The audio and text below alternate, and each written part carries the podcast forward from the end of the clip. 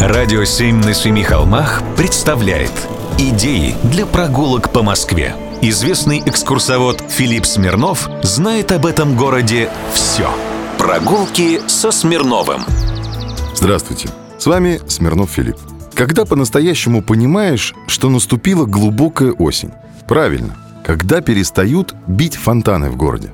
Для наших широт характерен умеренно континентальный климат с морозными зимами – что не способствует, конечно, распространенности такого развлечения, как фонтан. Однако в столице России более 250 фонтанов. Есть среди них совсем особенные. Но обо всем по порядку.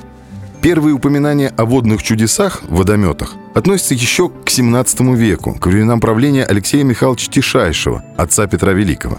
Это были искусственные водопады-каскады, ну, тоже фонтаны в каком-то смысле. Они находились у прудов – Хотя в современном понимании слова «фонтан» не было тогда организовано фонтанов нигде в Москве. После пожара 1812 года и в течение 30 лет Москва заново отстраивалась, и из атрибута городской и загородной усадьбы каскады и фонтаны стали носить значение чисто утилитарное. Москва нуждалась в воде. Поэтому на пути следования московского водопровода были организованы несколько фонтанов. Они назывались водоразборными и функционировали круглогодично.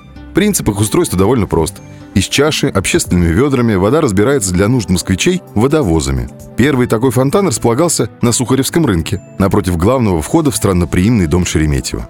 Его снесли только в 1930-е годы. Следующим большим городским фонтаном был фонтан на Лубянской площади. От него излишки воды текли дальше, на Театральную площадь и на нынешнюю Славянскую площадь. Та вода, что не помещалась в чашах, отправлялась прямиком через подземные коллекторы в Москва-реку. От всего этого былого великолепия сохранилось только два фонтана. На Театральной площади стоит фонтан работы Ивана Витали 1835 года.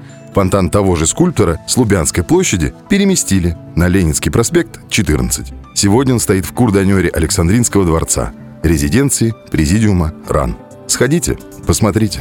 Прогулки со Смирновым. Читайте на сайте radio7.ru. Слушайте каждые пятницу, субботу и воскресенье в эфире «Радио 7» на Семи холмах.